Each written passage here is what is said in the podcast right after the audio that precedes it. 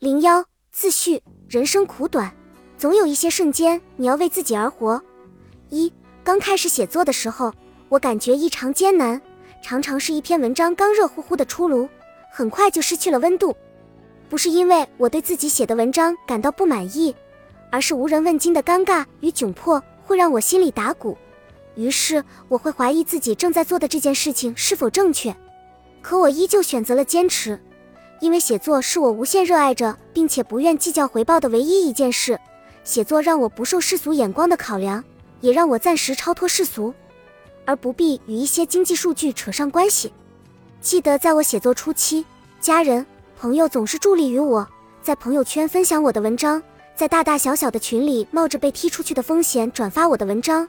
可势单力薄，终究是收效甚微，而且也并不是每个人都愿意义务的支持我，也有不少人揶揄我：写作能赚几个钱啊？写作不赚钱，干嘛要写啊？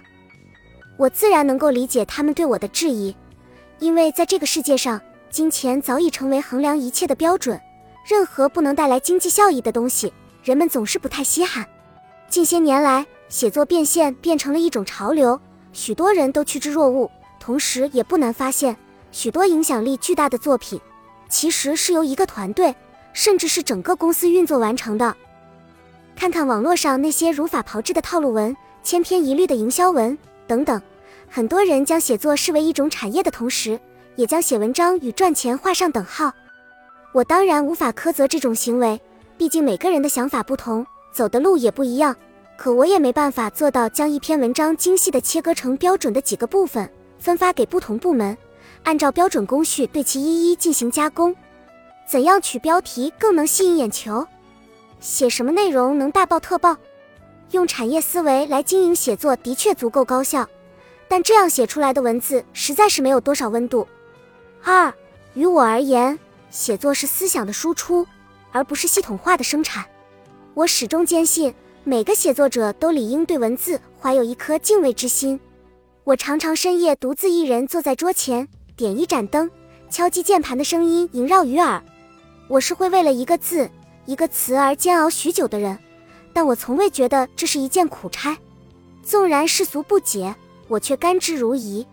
在现实世界中，生活显得异常逼仄。它残酷凶猛，会让你不自觉地把心里那些热切与幻想藏起来，告诉自己要做现实里的普通人，要学会给世俗低头。可生活又是极其公平的，它给你带来痛苦的同时，却仍然留给你选择的权利。而那些总是慨叹事与愿违的人，无数次的放弃了这项权利。总是慨叹的你，不敢抬起头，感受心间吹来的风，不敢什么都不顾，淋一场久不相见的雨。不敢迈出脚下那一步，去看看外面世界的不同，因为活在世俗中的你，固执的以为吹风会冷，淋雨会感冒，走出去就没饭吃了。那些让人感到心中温暖而柔软的故事，你不敢读，却总在执念于现实留给你的那本破书。可悲切的是，当你剪掉羽毛，收起翅膀，再也不能飞起来的时候，才会明白，那个明明不愿意向世俗低头的你。早已活成了世俗里的一员。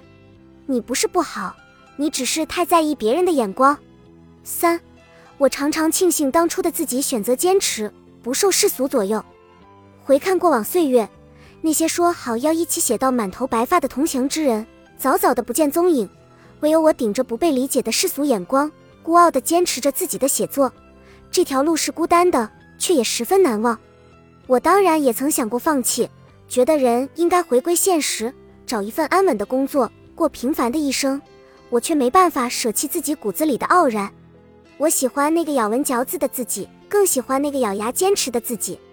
我就是我。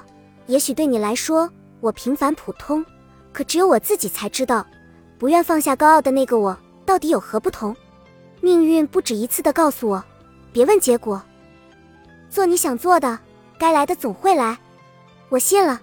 照做了，所以幸运的有了此刻你手里的这本。你要永远高傲，别被世俗叨扰。这如同一个梦，是不曾想象过又极度渴望的梦。每个写作者都幻想有一天能把自己的文字变成千字，我也从来没有想过有一天我会捧读自己所写的书。这种不真实的感受，如同小时候老师问我将来要做什么，我傻乎乎却十分坚定地说我将来要当作家一样，是不自知的、鲁莽的，却又是十分渴望的。高傲不是趾高气扬、剑拔弩张，相反，它是温和的个性化，是坚持的高纯度，是抛开世俗，敢于与现实斗争的一种人生态度。那沉闷的当下及世间的纷扰，每时每刻都要将你逼退到一座名叫现实的孤岛上，给你戴上镣铐，告诫你要藏好羽毛。可是生而为人，我们何必事事乖顺？行你所行，思你所思。人生苦短，总有一些瞬间。你要为自己而活，繁无又孤寂的岁月，漫长而聒噪的一生，你要永远高傲，别被世俗叨扰。一只兔尾，二零一八年十月十日。